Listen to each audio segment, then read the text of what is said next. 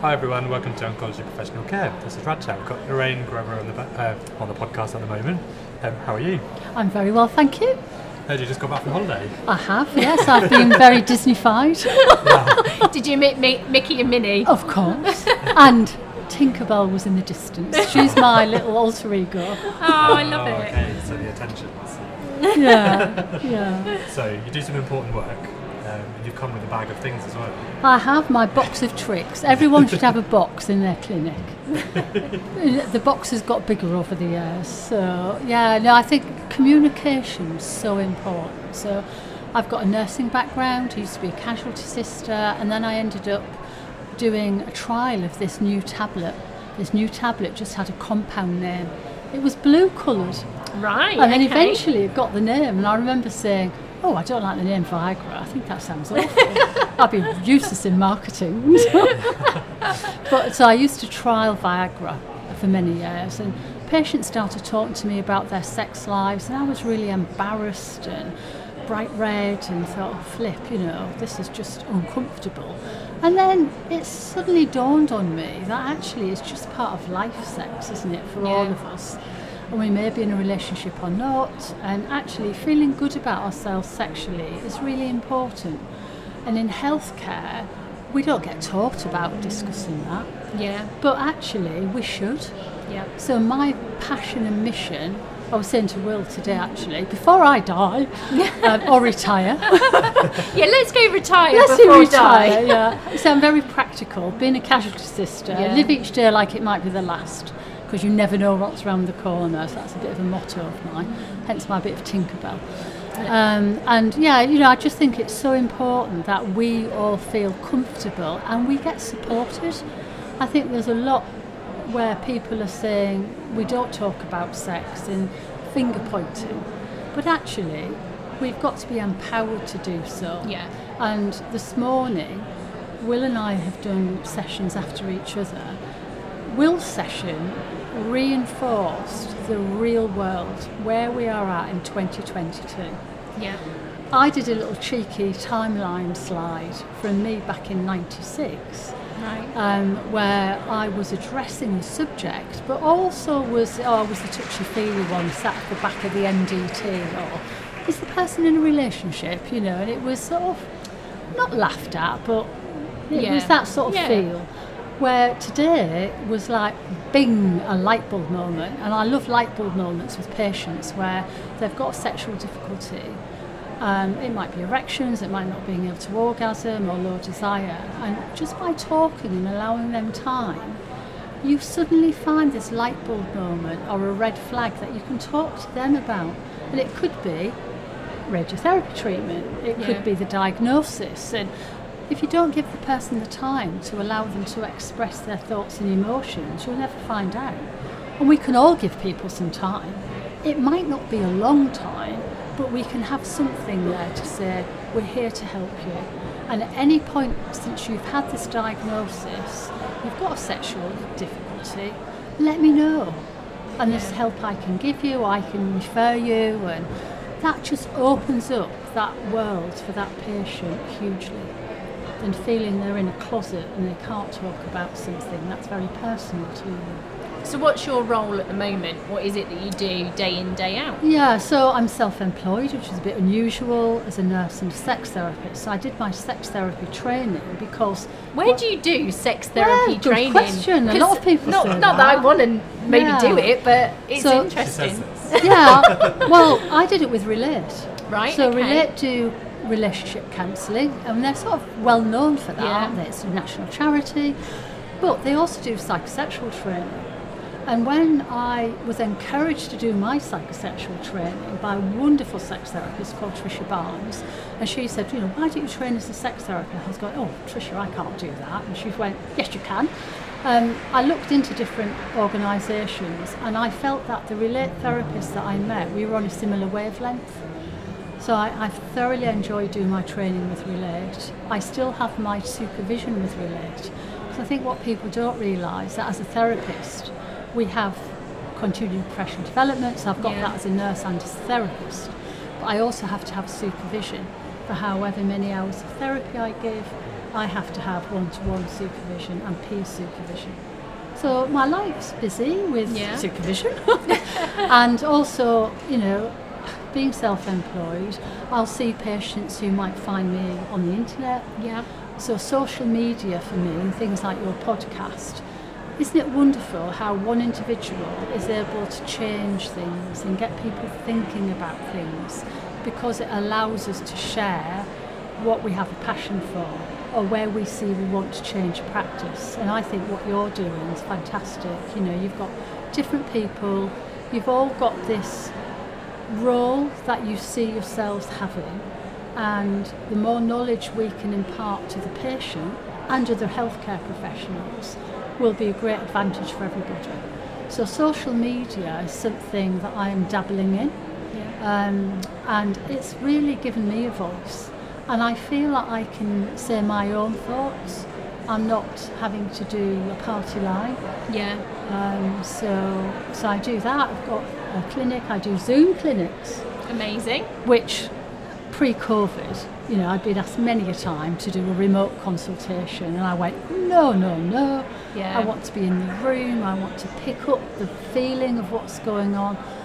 But I have to say, the Zoom appointments, I think, are as good as face-to-face. Yeah. No one's travelled. People are relaxed. I always encourage a partner.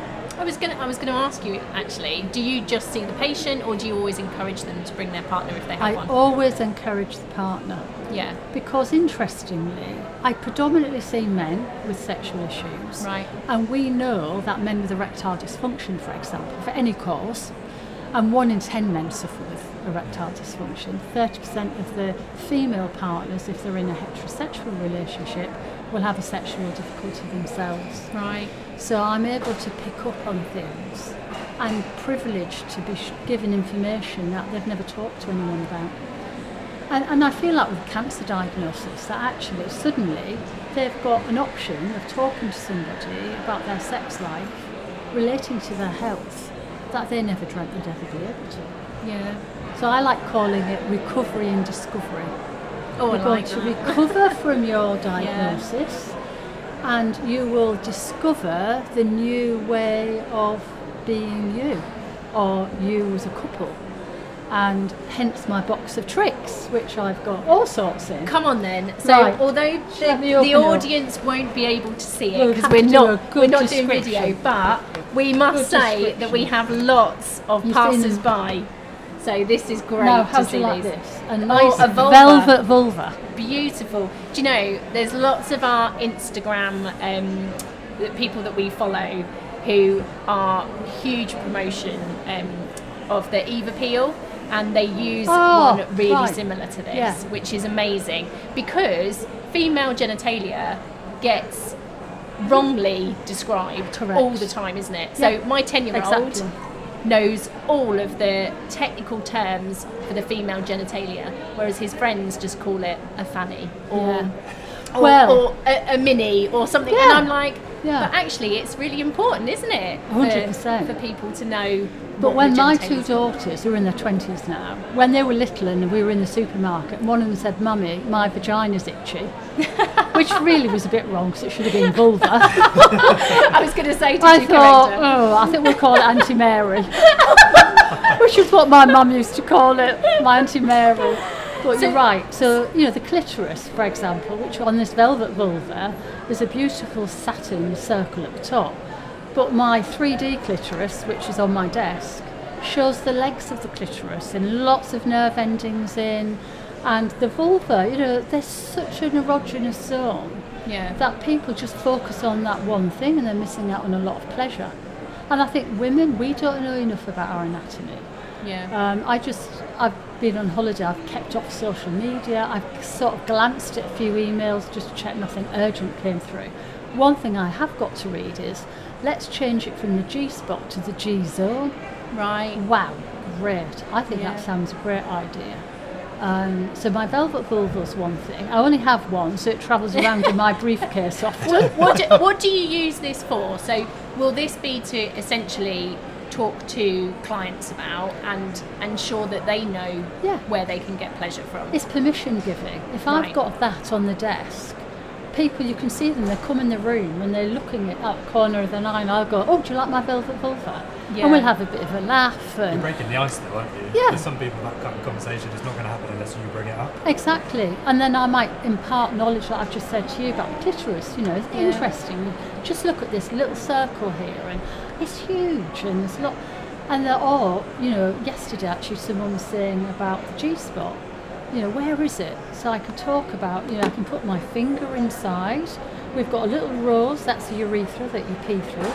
But if you go in with your finger into the vagina, into the upper aspect of it, and you're laying on your back, that's where the G zone can be felt. And it might feel a bit ridged. It should feel ridged to a degree anyway, the Yeah. vagina. Um, and the labia and the lips and the outer lips and the inner lips. And if you're relaxed, you get engorged with blood and it feels nice. And if you're not relaxed, you'll never get these arousal changes.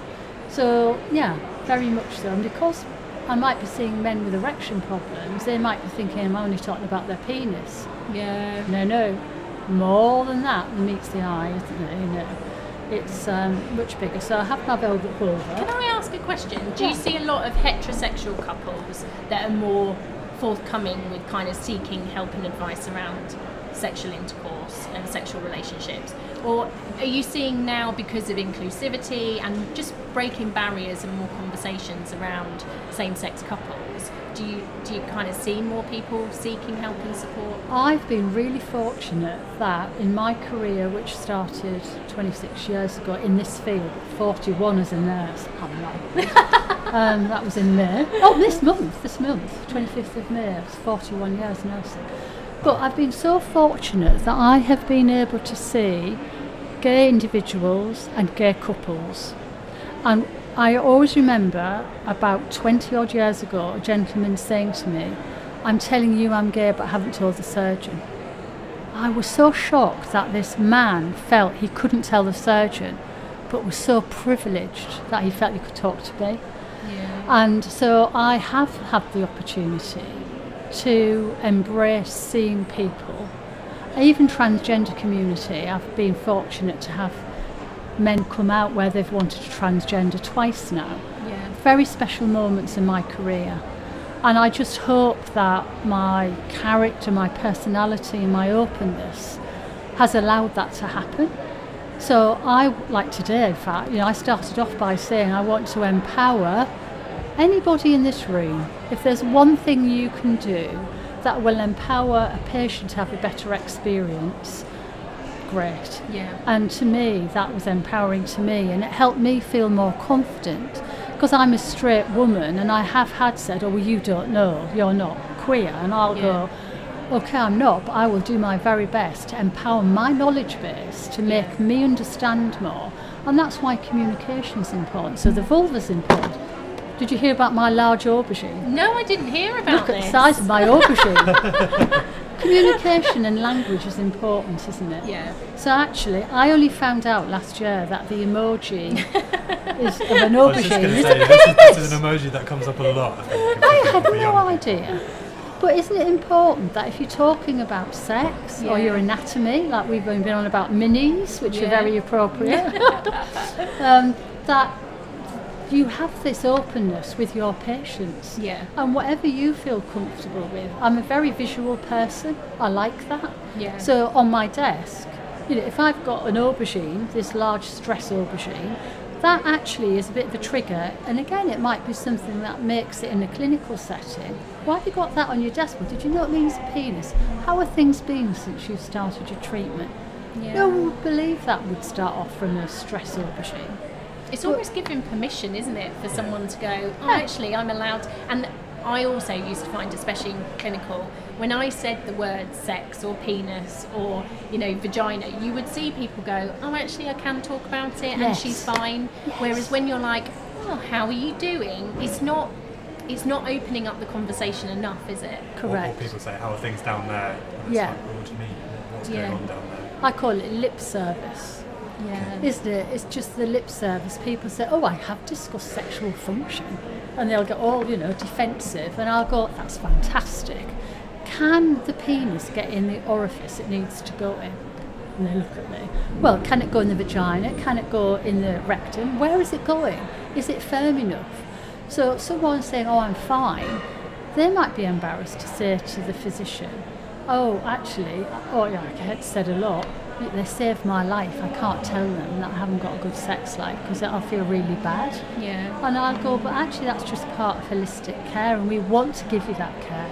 And unless you feel able to tell us, we can't maybe get you to a point you're happy with things. But the tick box or the lip service is very common, and Will and I have been talking about that this morning about. Um, you know, this passion about bringing about the change, making the change happen. Um, and I think it will. We just all need to feel we're on the same page and we support each other. I must admit, there are people who are quick to upmanship on someone else. I hate Yeah. that. And we see it all the time. I just think if we can all care for each other, to care for the patient around a subject that's very intimate to all of us, um, it makes life easier for everybody. Um, sex toys, talk about sex. I've just been chatting to a del- one of the delegates came up to me and said, "What else is in your box?" So I got out a lovely, and he actually said, "What a lovely piece of artwork," and I agree. I could have it's this on. beautiful. Isn't that gorgeous? You could put that on your mantelpiece, Yes. couldn't you, Lorraine? I've also got a beautiful rose butt plug. That's a beautiful pink rose at the end. But they're glass. So when you think of glass toys, you think, oh, that sounds dangerous. The glass, it's got a long fancy name and I can't remember it, but it's basically like Pyrex. Right, okay. So I've it's not going to smash. hit on a table here and it won't break. But a glass sex toy, you can warm up, Yeah. you can cool down. This is a bit like a roller, isn't it? It's slightly curved and it's got like little round balls in it, so you could roll it down the skin. You could massage with it. You could insert it if you wanted to. And a good thing about a glass sex toy is I could use a water lubricant, I could use a silicone lubricant which stays wetter longer.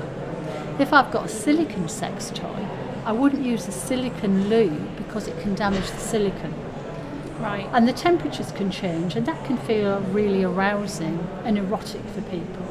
So, sex toys, you can buy them in shops, you can buy them online, you can buy them in shops that they'll sell things for around one and two pounds.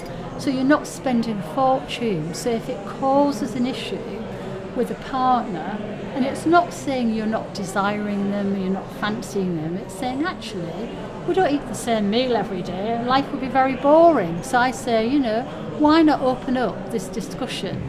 If you're having radiotherapy and you've got some narrowing of a vagina, and we talk about vaginal dilators, and you can get horrible plastic ones. Oh, they're awful, Oh. awful. I remember doing femcare talks when I was in clinical, and I was just always embarrassed to bring them out because they were the most just boring, boring things ever. Yeah, so I think sometimes different size vibrators that can make a buzzing sensation can be helpful. There are some that you can get now with a bullet vibrator at the base, but they're out of stock of where I get them from. but these are quite nice. They're silicone. See, they're Have not. they're these? nicer, I like these. they? Yeah, have a feel. Five different sizes. They've got a loop, so you can put your finger through. Um, because if a woman is having using vaginal dilators, they've got to feel comfortable and relaxed. Yeah. So actually, something like silicone that's flexible and quite warm, with some lube on, um, allowing them to relax, to allow them to slightly just get used to the feeling around their labia, the entrance of their vagina. There's no expectation to get confident with themselves. Because if the patients lose confidence about their vulvas and Yeah. vaginas, that sets up barriers. So I do like, I, I am quite specific on the, the dilators that I recommend.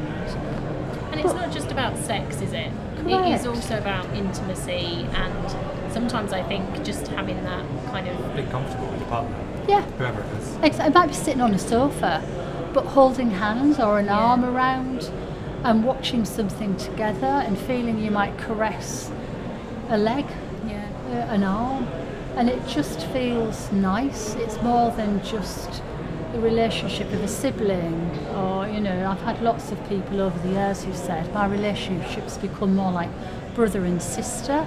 or a, a, a mother caring for their child, you know, and oh my gosh, that's not what we want. We want to keep an intimacy and work out what everyone's individual. You're right. So I call it outer course. Right, You know, okay. that our outer course, kissing, touching, can be so lovely. It doesn't have to be about penetration because each person's goals may be different. Um, so I shall hand you back this. Thank you. I Thank shall put you in my so- bag. Thank you so much for coming to talk to us, and we will definitely we'll do. We, we need to get a full episode podcast Yeah, with you, yeah. Lorraine, because come I just anytime. yeah. Well, thank you so much, and um, and yes, we'll link it with Will Kil- Kilnard's um, podcast episode as well, so c- people can listen to you both simultaneously, Lovely. giving us advice and support on sexual Lovely. function. Lovely to meet you both. Yeah, no, Thank thank, you. you.